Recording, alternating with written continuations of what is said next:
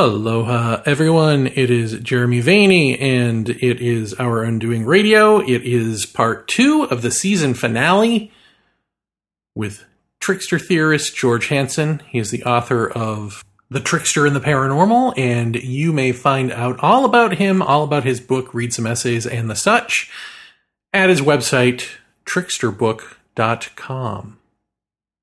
But for now, just sit back, relax and enjoy this candid discussion about all things trickster and paranormally. Let's get back into it with George Hansen.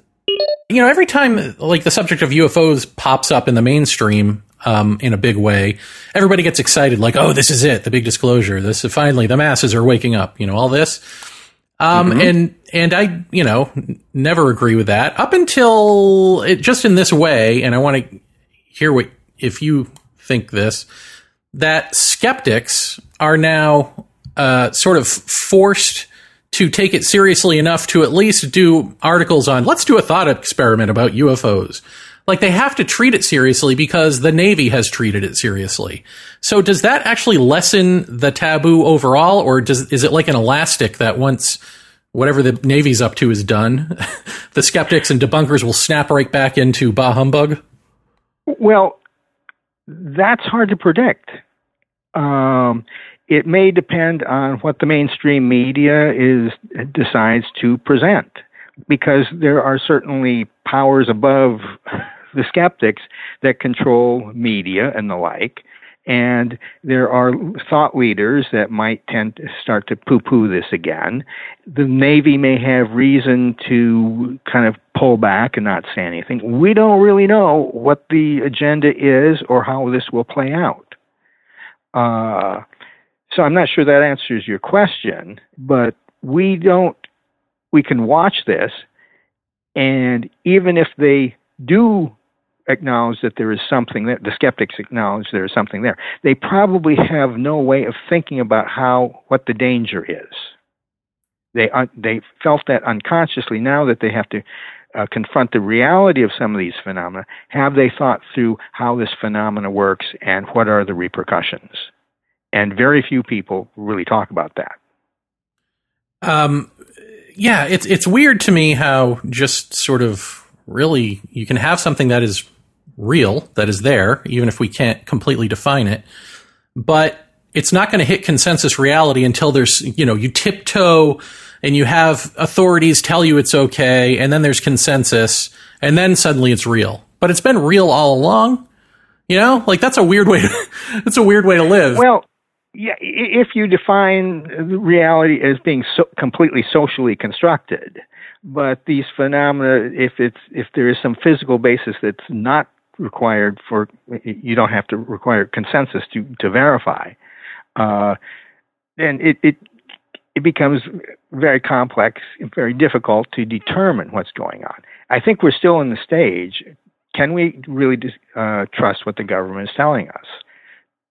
Maybe a little bit, but not very much, in my view. They, there is almost certainly continuous monitoring of social media uh, in regard to UFOs.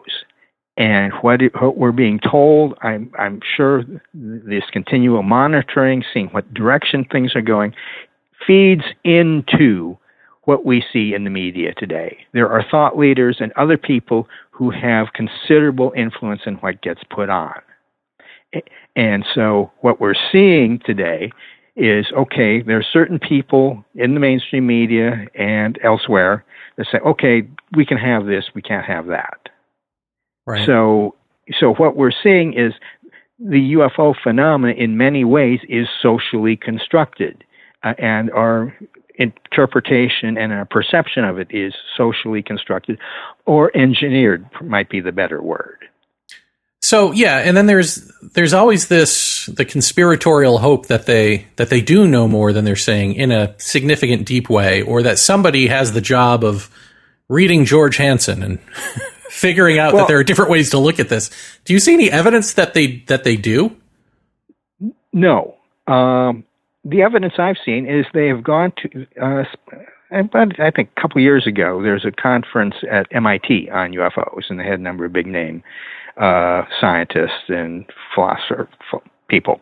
The people at the top in the elites uh, generally do not understand these kinds of phenomena. These phenomena tend to live in the margins of society or at the very top. But anywhere else, uh, they're, they're generally rejected very subtly. There are, I know of very well to do people, very, very well to do people who monitor this and use psychics and are very interested in psychics. But you get into the universities, uh uh-uh, uh no, we'll have none of it. Bureaucratic organizations, this tends to be very explosive and dangerous for people in large bureaucratic organizations to be involved with. That's the nature of this phenomenon.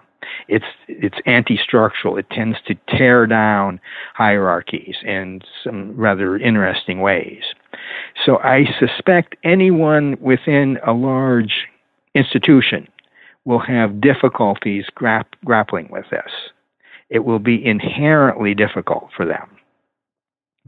So you will see institutions fall at this if you just look at the history of parapsychology or UFO, ufology it never comes they, they never grow large viable long-term institutions that are involved with this or study this phenomena. Yeah.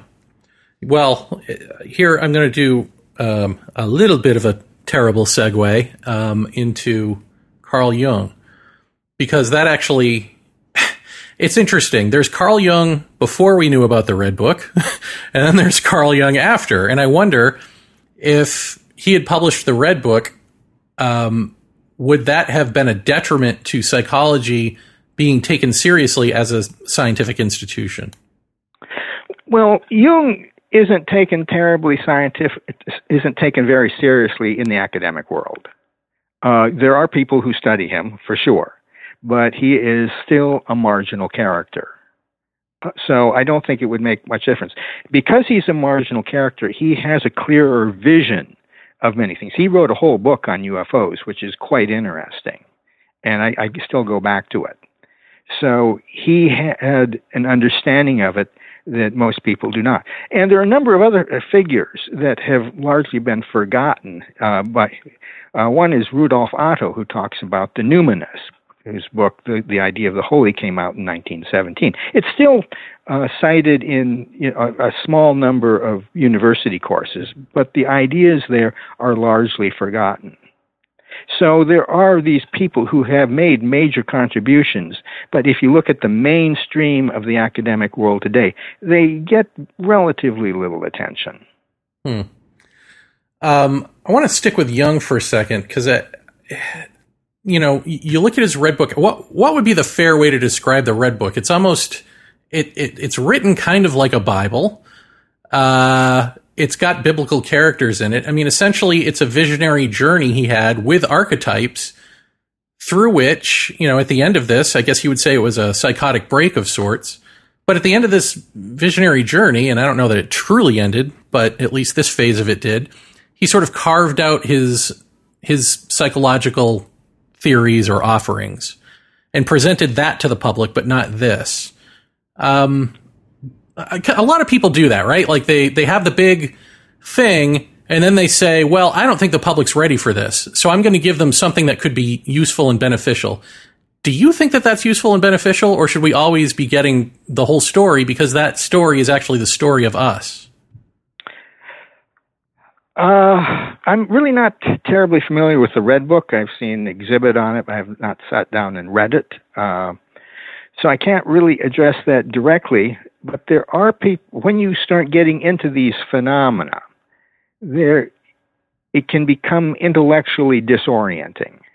There's no question about that.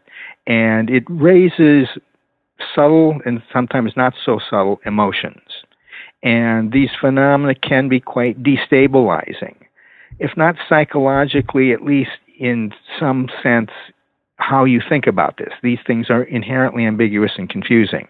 That's not an easy thing to uh, navigate. So I think people inherently, the, the taboo against dabbling with the supernatural really is quite strong, and we don't even realize that we are in some sense reacting to that or, or being controlled by that taboo. Hmm. So then, would you say that if he did have these visionary journeys and and with different characters, um, mm-hmm. that that's all trickster, or well, uh, it, it's mythological. He he is dealing with another realm that is largely denied by most uh, people in the upper realms of culture, and, and generally would not be taught in universities today. Even like I don't know of many psychology psychology courses that would discuss Jung. In fact, I know a number of psychologists who don't even uh, have never had to take a course uh, about Freud, who was a much bigger figure. Mm-hmm. So it's it's psychology today is largely psychobiological neurological. Uh, now that may be changing, but that is that's been pretty dominant. There's been medical models and biological models and the like. So it's been very reductionistic, which is not a way that we're likely to comprehend uh, paranormal phenomena. Okay. Now, um, you've told me the other day in private conversation that you've been, um, I don't know, adding on to or thinking about new different avenues that could fit into trickster theory or to bring trickster theory. I, I kind of want to, I'm just really interested to know what those are, but I also want to know um, when, how do you parse that out? Is it just an aha moment where you go, ah, this is it? Like, how do you discard no. anything? How do you not? How do you add anything? Okay, well, when I'm adding, I, I do a lot of reading uh, and cross checking from a variety of different approaches. Uh, my my fair amount of my effort now, and in the last several years, uh, I have been lecturing about Jacques Derrida and he has been entirely ignored within uh, psychical research.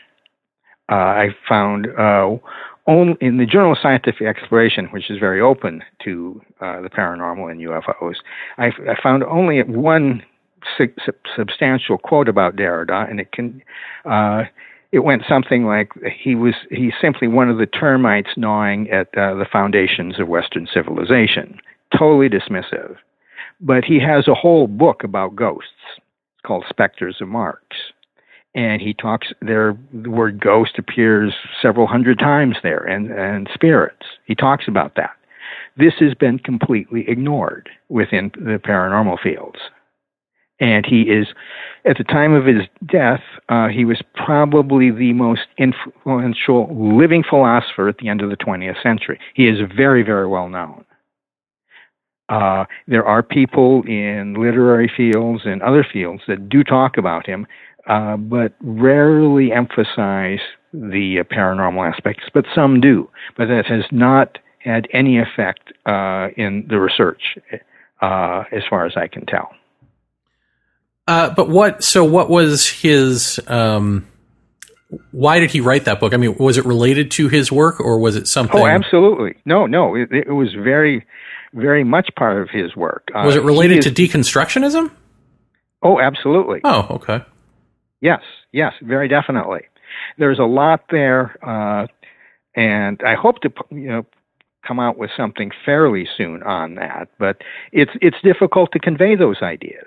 It's even the French parapsychologists I've known have said almost nothing about the guy but he is highly relevant, and I've got lots of ways I can show that. Uh, there are a lot of people that think when he's talking about specters and Marx, he was simply talking metaphorically. No, he wasn't.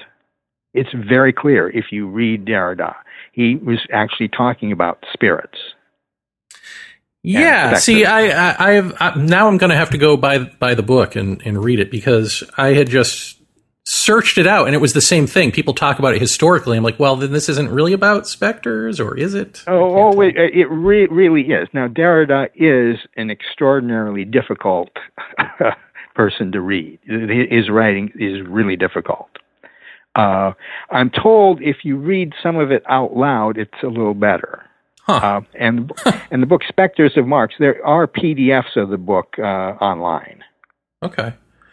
So uh, check that out. Mo- so, yeah, mo- go ahead. Monoskop.org has it. Uh, last I checked.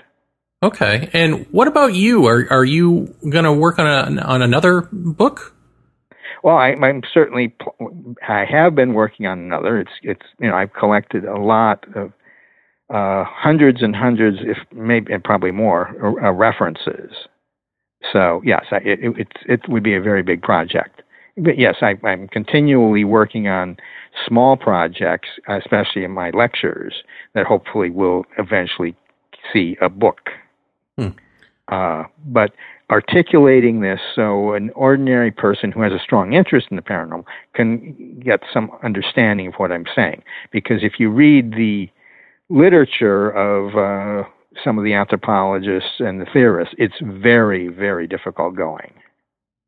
Um, so, and, and it's kind of an unfair question, I guess, but huh, let's give it a shot. Um, kind of like we were just talking about with Jung, is there anything that you hold back either from the public or from from academia or you know whoever your audience is in academia uh, because you think it's a little too far for them? Oh yeah, yeah. I, I try to uh, gear my writings and especially my uh, oral presentations, conferences, and the like. Um, uh, you know, there's a whole lot more I could say, but it would be difficult to convey uh, some of these ideas in the time allotted. So yes, I've got a huge amount that I've held back, and lots of little details that make make think you, I can show the uh, convergences of a variety of uh, approaches to the paranormal.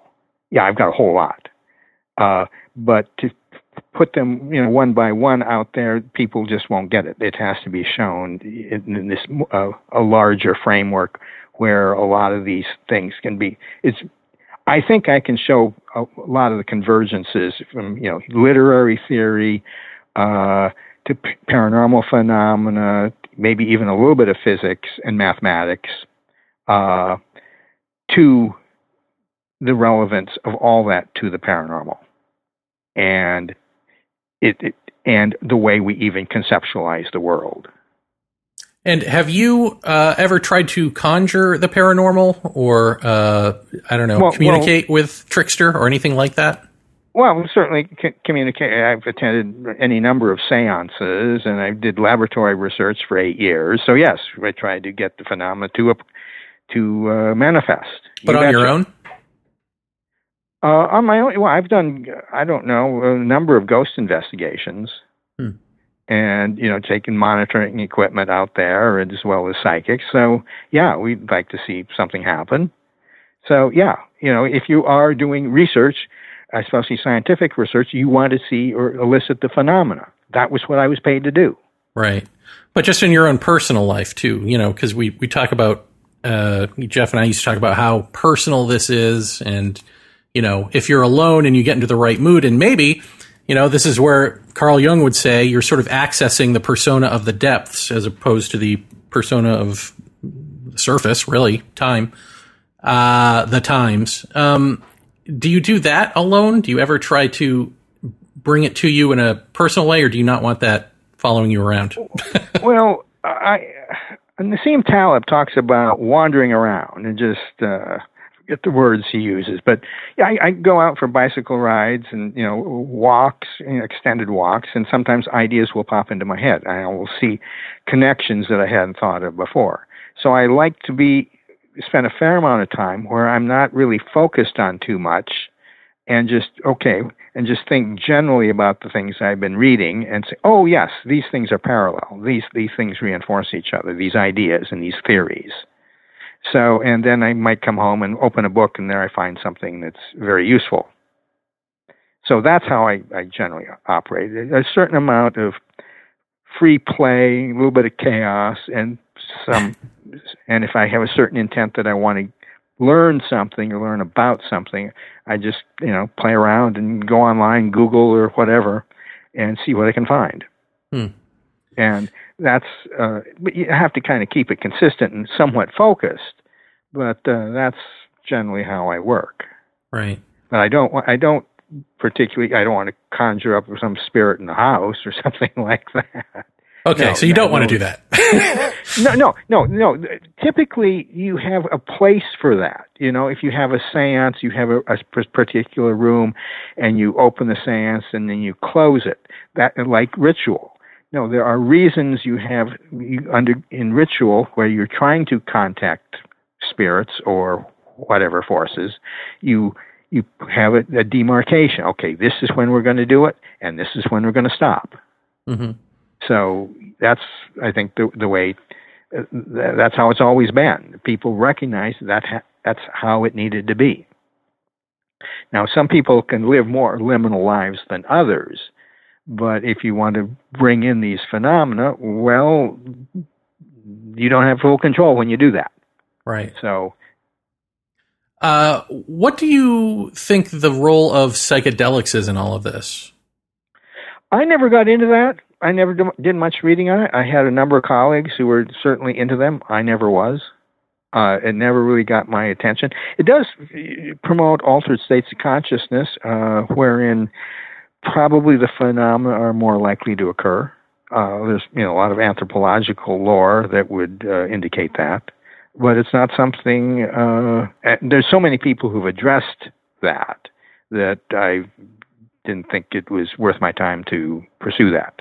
Right. Yeah. I just, I wish I, you know, I just haven't done psychedelics really, except for the the big mushroom trip that you know Jeff and I did for Paratopia, to know whether or not these are the same thing. You know, is a vision a vision a vision? Does it matter if it comes about by a chemical or a plant or in your sleep or in meditation? Like, are these all uh, phases of this? Do they all? They don't really seem to bring you to the same place.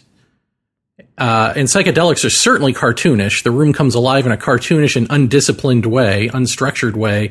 That isn't the same with an abduction or a you know UFO encounter or probably even a séance. Um, so, uh, but they all have the same flavor in some in Yeah, some way yeah. Mm-hmm. Mm-hmm. and they also all seem to um to a greater or lesser degree you as a person and probably as a shallow person have to give way to the depths um have to take a back seat to the situation uh so there's less control that you have in it but does so I don't know. I'm just wondering: are these really all? Are these all just one thing, masquerading as a bunch of states and stages of consciousness and and physicality? Well, they all have certain liminal aspects the betwixt and between, the anti structural, the ambiguity.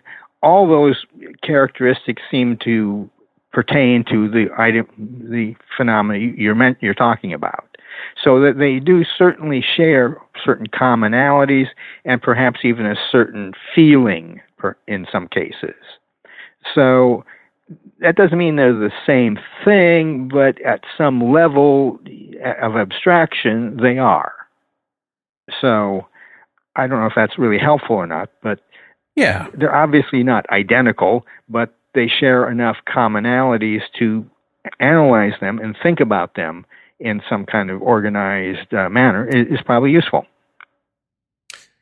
Yeah. You know, you just reminded me of like when you say out loud, and people do this all the time. We're one energy. You know, everything's just one energy expressing as all these different things. Um, that has absolutely no meaning, and yet it's true. And when you experience it that way, it has great depth of meaning. I wonder what that's about. I wonder, I wonder why, like logically understanding something as opposed to living it uh, as a point of view, first person point of view experience. Even though they're both true, one feels phony and the other feels alive and true. Okay, I don't really think that way. Uh, Okay. I, I know a lot of people do, so I can't really address it too well. There is an area called phenomenology that where you, you personal experience and, and whatnot is very central. Uh, it's not an area I really have delved into very much, although I, I have a little bit. Uh, so I, I really, uh, my personality isn't such that I think in those terms. Yeah, but you live in a different way though. Uh, like you hang out with uh, a lot of a lot of marginal people, but Oh, yes. you but you genuinely, and I can tell this from the little bit that I did hang out with you, you like them. Like you genuinely oh, yeah. really oh, like they're these folks. More, they're they're much more interesting than ordinary people. No, the margins are really fun. Yeah, but even I, I have a feeling like even if you were to meet like Billy Meier or a hoaxer or something, you would love to just sit down with them and and, and genuinely have a chat with them about life, the universe, oh, and everything. You bet. You bet. Yeah. I think that's a real open heart, you know? Well, it's something. But I know most of the psychologists I knew in parapsychology wouldn't want to do that at all. right. Where I, you know, I I would sit down. Psychics would come into our lab, and I take them. I was my uh, office was in the back part of the, and they, we'd get together and gossip about, about the, the the psychologists in the lab, and they'd tell me all sorts of things. So yeah, I, I really enjoy psychics and people on the margins. Not all of them, but you know, quite a few. um, all right. Well, uh, we're almost coming up to our time here. I want to ask you just a couple more questions. I guess just one: Is there a way to look for a sign that, in terms of life, the universe, everything going haywire now, society going crazy and all that, and trickster playing out? Is there something that we can look for to see that that's stabilizing or no? Well, I think it can be perhaps. Uh, there's a fairly new discipline discipline called cliodynamics, and that's the mathematical modeling of historical trends.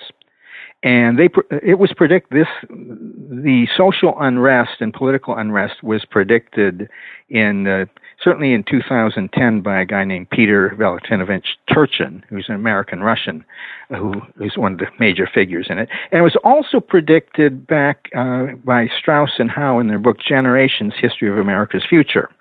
So they pointed to this time. I think they got it a little bit early, but they said mid uh, mid 2000 teens uh, that there would be some kind of crisis, uh, and that's so there are people who are looking at this historically, and with you know big data, I can I think we can be pretty sure that all major corporations and especially big tech will have uh, programs and projects studying cliodynamics because if you can predict or forecast the future somewhat effectively, you can make a lot of money. Uh, and you can be aware of the dangers. So I am, it's virtually certain that quite a number of projects along this line are underway right now, and we're not going to hear about them. Hmm. So, and also those, and with the large scale monitoring uh, via social media and the surveillance state, all those things will be fed into these kinds of programs for cliodynamics. So th- there will perhaps be some people who will see some patterns emerging. I don't know if we can, ordinary people will be able to do that. Great. uh, uh, well, I guess that's what we're used to. So that same old song. Um, there, there, may be some good psychics out there who, who can. Let me ask you something completely selfish. Well, I guess two selfish closers. The uh, first one is about me, which is um, are you familiar with Kundalini energy and have you seen the videos of me in that state? I've not seen that. I read a book on Kundalini by Lee Sannella back in the 70s. I take it seriously. It wasn't something, that kind of energy was not part of parapsychology, uh, academic parapsychology. I always had an interest in that sort of thing, but I never really followed up on it. Uh, so I don't know what to make of it.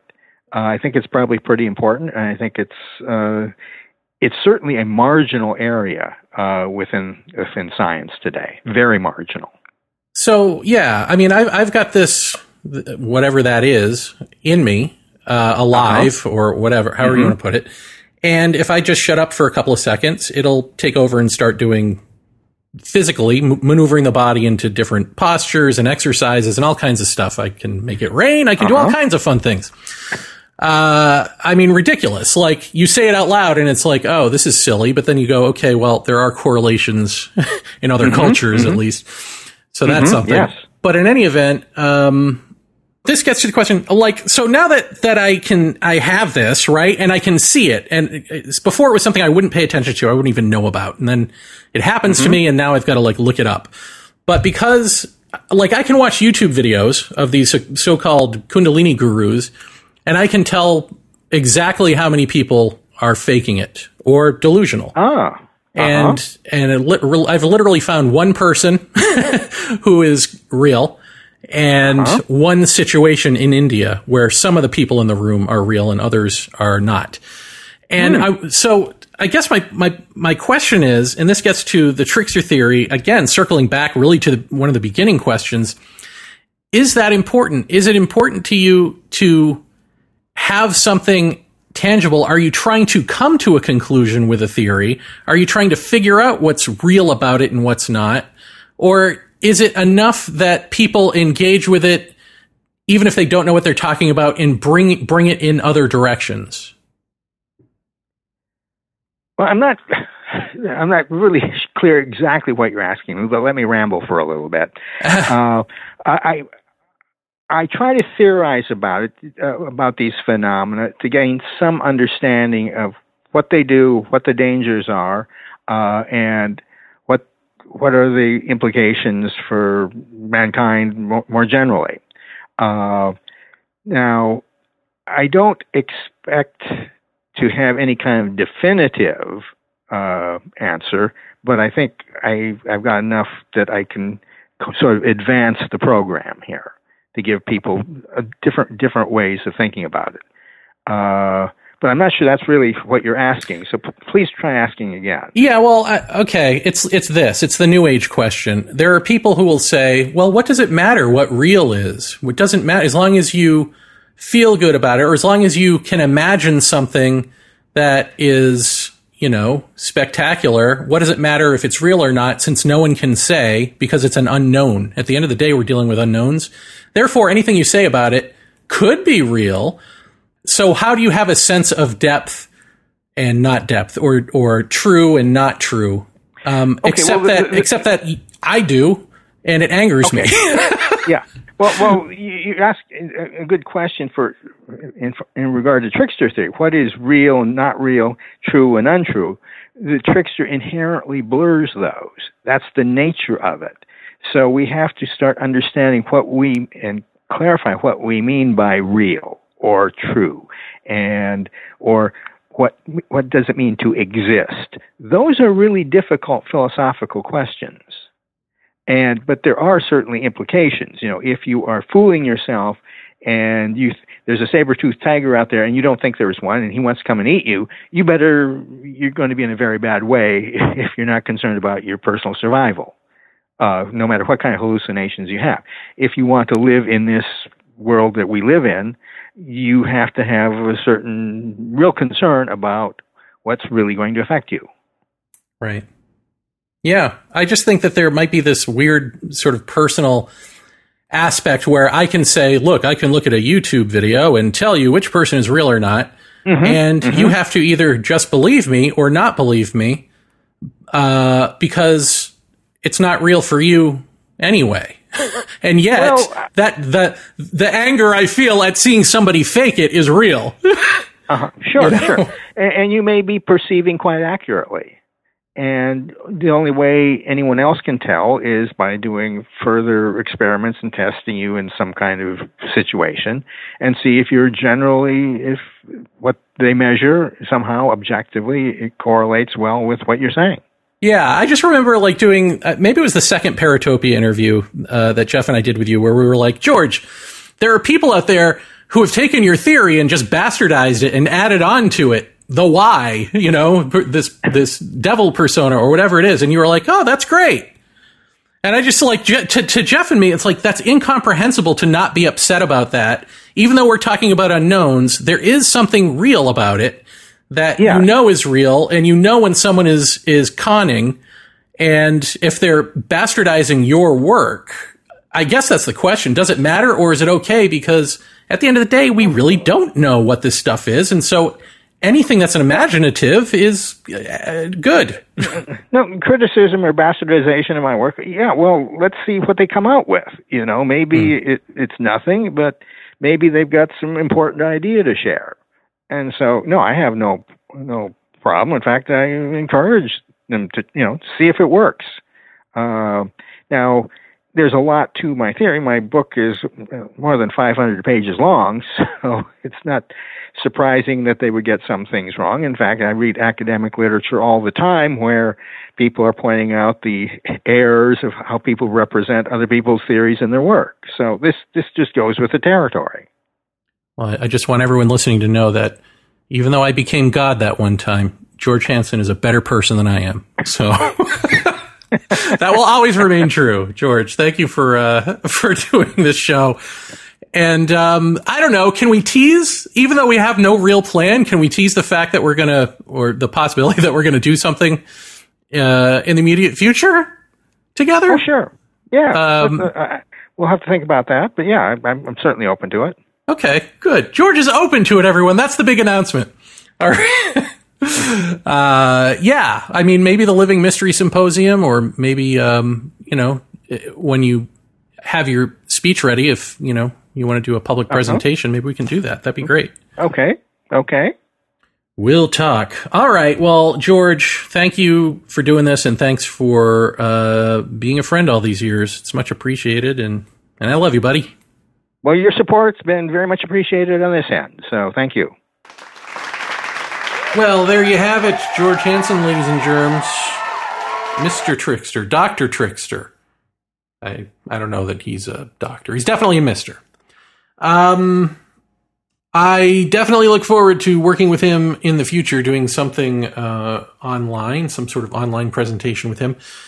However, um, my computer is uh, going kaput. So if you want this to happen, I'm going to need the ability to record video and edit video without my computer shutting down, which it likes to do now just using audio in GarageBand. It just likes to completely shut down the computer. And um, as if that wasn't bad enough, uh, we had a 6.1 earthquake a number of days ago, actually, as I was editing part one. And during the earthquake, I, I, went to put the computer on the floor because the, the house just kept shaking and shaking and shaking. I wanted to go check on Carol. And as I was putting it down on the floor, it just amped up like, gug, gug, gug, and like stuff started flying off the shelves. It was actually kind of scary. And my computer flew out of my hand. Or perhaps I threw it in a fit of fear. I don't know. But I went and checked on Carol and she was just fine because um, these things don't bother her apparently unbeknownst to me, she is uh, cool as a cucumber in a life and death situation. Um, but my computer, not as cool as a cucumber. So the trackpad, since uh, dropping it on the floor or throwing it, uh, works pretty spottily. I mean, it works, but it's not great.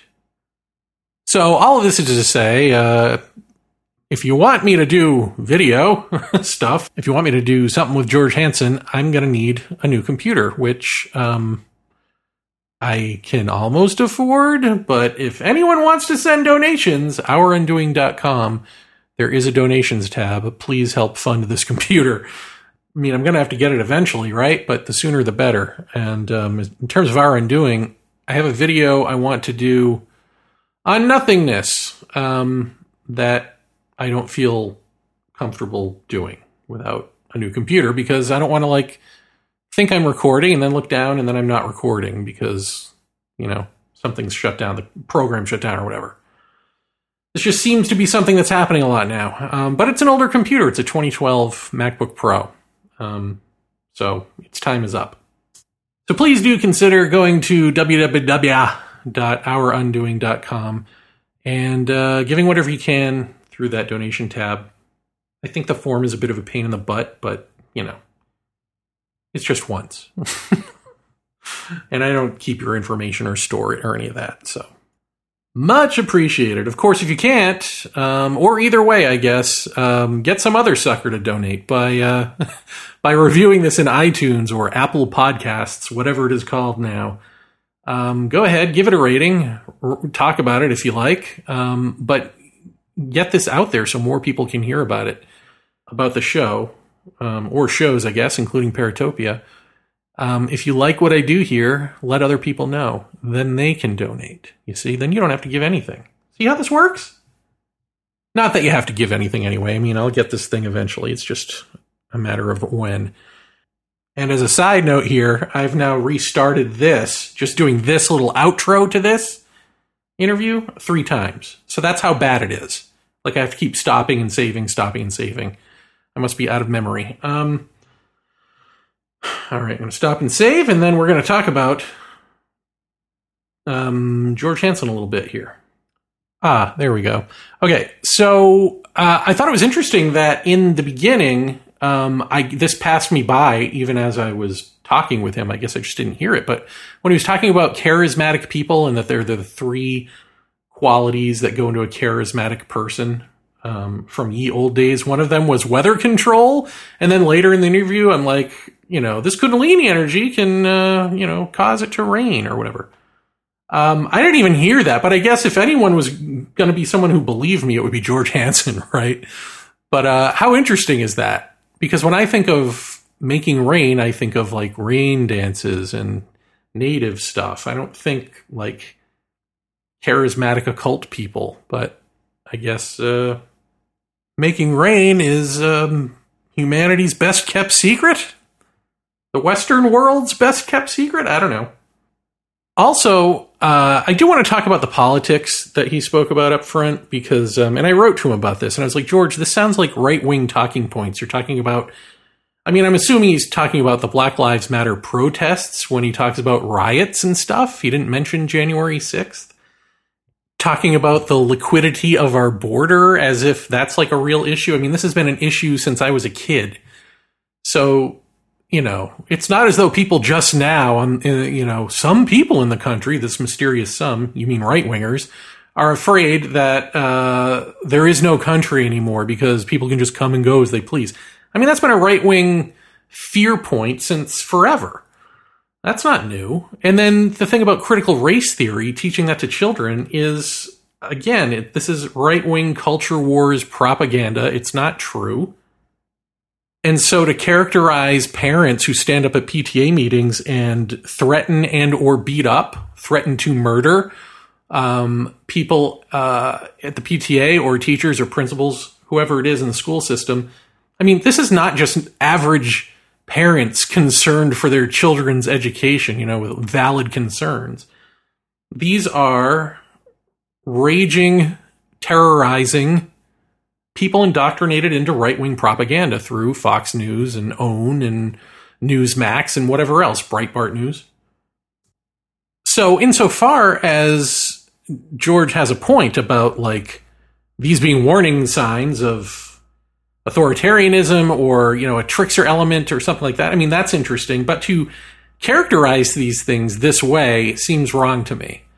And I told him as much, and he told me he's not a, a right winger. I mean, so maybe there are just some wires crossed, but I mean, I just I find it odd that we're not talking about like Trump, you know, who indoctrinated us into accepting quote unquote fake news and all of this. Uh, you know, th- this is the beginning point of this turn of particular crazy in American society, at least. And so, if we're looking for the trickster, there he be, right? In some way. Or it's behind him, you know, puppeteering this. And insofar as people look to the skies um, during times of unrest, civil unrest, and all that, that's fine. That's interesting. I just, I'm afraid to characterize that unrest in terms of rioting and looting and that sort of thing when that's not true.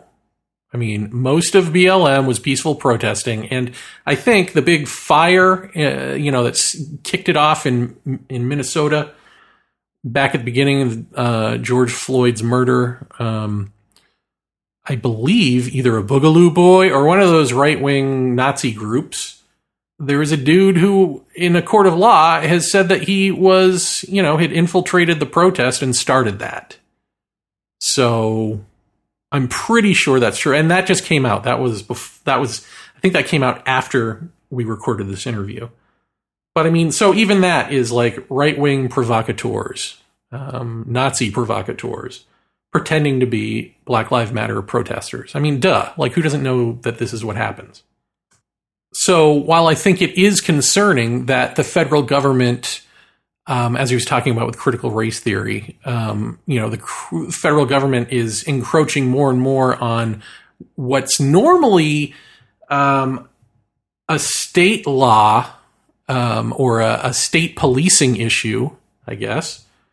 Um, and that looks like fascism in the wrong hands. I mean, unfortunately, they're doing it to themselves because the police aren't helping, right? Like, it's not as though the police are stepping up at these PTA meetings and doing anything about it.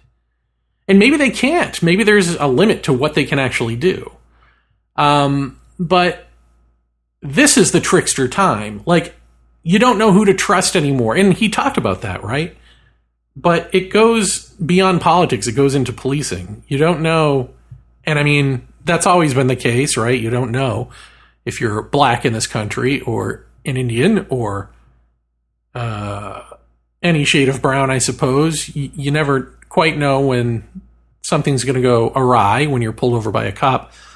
But now it's like the fascism and the Nazism are are just we're wearing it on our sleeves now. The, those of us who are that way, and so a lot of those people are in law enforcement, unfortunately. Not everybody, but do I have to give that caveat every time we say something like this? No, I'm not speaking about everyone, but it's enough. It's enough to where um, you got to wonder why are these people not being arrested uh, at these meetings? They would if they were black. So if local law enforcement isn't doing anything um, about it, and if you know these judges who are giving the insurrectionists from January 6th a break um, or the prosecutors themselves are giving them a break. Um, you know, what's the message being sent there? Like, how deep does this fascist, racist divide actually run in our system? Getting back to critical race theory, I suppose. But I mean, we're seeing it, right? So I, I, just I'm just saying this because I feel uncomfortable letting that hang out there as the context. I think what he says about, um, in general, these being things you can tick off a list as we head toward totalitarianism or authoritarianism or fascism. Yeah. But the reality is just like, you know, anti vaxxers and anti maskers are keeping the pandemic going by keeping the spreading going and, you know, thereby creating more variants and this sort of thing. I mean, you're hitting yourself in the face, and it's the same thing here. You know, you want to rail against the federal g- government coming in, then stop standing up and saying, you know, life threatening or uh, violent things. Stop doing violence because of something Tucker Carlson told you that was a lie that you don't want to bother looking up because you're more addicted to your rage than you care about the facts that you claim everyone needs to do the research on. And then realizing that because you're white, you're just going to get away with it because cops don't care. Uh, rant over, I suppose. But I mean, all of this is so insane. I, to me, I guess I will make the one final point that the thing that's the, the different now, again, isn't these, these points of like the border or critical race theory or what the difference now is that there are people who feel emboldened to stand up and make threats because these issues have always been there. There have always been culture war issues. There's always been the problem of the border. But there hasn't always been like 30% of the country that will bully you and threaten to kill you and show up at your doorstep with a militia if you're, you know, just some local politician or something. Like that is new in this country. That's the new thing, not these concerns. These concerns are perpetual. The new thing is that since Trump, we've emboldened bullying, idiocy, and death threats. And so far, everyone gets away with it. So, in a way, I mean, I wonder if like the trickster element comes along after this scuzzy little dust bunny of issues forms in the corner does it take on a sense of organization, which becomes, you know, the appearance of trickster? Um, and I would add on to the political stuff. I mean, I, I think underneath this all is that we know our time is up here, that we've so destroyed the environment and continue to and don't care, you know, enough of us um, to do anything about it, and that the system is failed and all of that. I mean, the right wingers uh, have it right, the ones who understand that the system has failed and all that. It's just that their antidote is to double down on crazy and stupid and rage and the and and focus on the things that they've been told are either the problem or as a diversionary tactic by politicians and media or just, you know, disenfranchised peoples who they feel superior punching down at. I mean, if you think you're going to lose your white privilege to a rising um, non white population in America, what do you think is going to happen to your privilege when, like, the ice age comes overnight? You know? what are you going to do against that storm that doesn't leave? Who's privileged then? And I, I feel like all of this affects us in different ways. It's just if you're completely selfish and you lack empathy, and or you're just crazy because I think a lot of us are crazy. Uh, we are a culture, after all, of prescription drugs and other drugs, and of you know eating plastics and breathing plastics and things that have toxic chemicals in them. You know all this stuff that we were sold turns out to be poison. We are poisoned, at the very least. And this has to affect a lot of us, if not all of us. And now you add to that, of course, the pandemic. Um, so you've got the political lunacy, you've got the fear of death happening um, in your face, the collapse of everything, and you've got a pandemic that is keeping you inside. You don't want to go inward, so you go online and you are bombarded with disinformation stuff that plays to your LARPing, you know, plays to your sense of knowing something more real than everyone else. And um, it's just the same old, it's actually is Nazi propaganda, is fascist talking points. You know, we've talked about this on the show, QAnon and pandemic and all that stuff. So you're being fed fascism. And lo and behold, a nation of fascists grows. And honestly, I think the only thing that will keep us from fully turning is that Mother Nature is going to say flick. I don't think there's going to be any going to the stars with the billionaires. I don't think there's going to be any great, you know, Green New Deal cleanup that is going to matter. I mean, anything is better than nothing, and I could always be wrong, so let's do it. But if you're asking me, and you're not, but what the hell, I'm here. Um, all the doing is done, and all that's left is undoing inwardly, personally, privately, within oneself. That's it because the mind that got us into this mess, the mind that is trying its best to either do nothing about it or do something about it, even at its best, can't undo what it is. The mind is delusional. The mind that claims to be human nature is unnatural. It's a misstep. It's a sense of separation that doesn't exist. Once you have that separation, once you say Earth belongs to me, I am exclusive, I am autonomous, and no, actually, you're part of a great ecosystem, and no, actually, you are transcended and included within one consciousness, not just as a bunch of words, but really have the ability to be that first person perspective of that consciousness which includes you. Well, if you're not doing all that, then you're doing wrong. then the mind is you know, half baked. And a half baked mind is barely edible. And a barely edible mind belongs to the brain of zombies. And now we're in the zombie apocalypse, screaming for brains.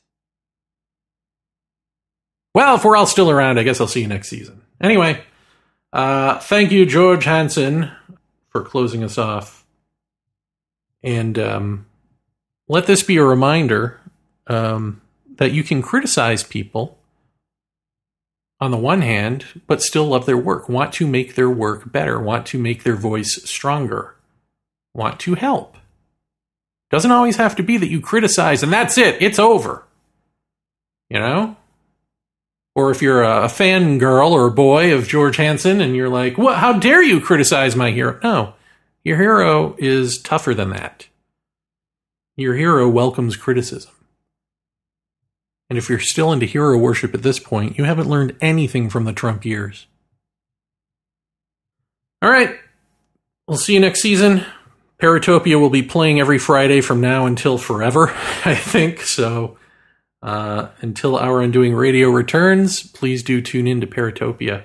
And again, OurUndoing.com. Donate, and um, I'll get George Hansen in front of your eyeballs as soon as possible once I get a new uh, laptop. All right, take care.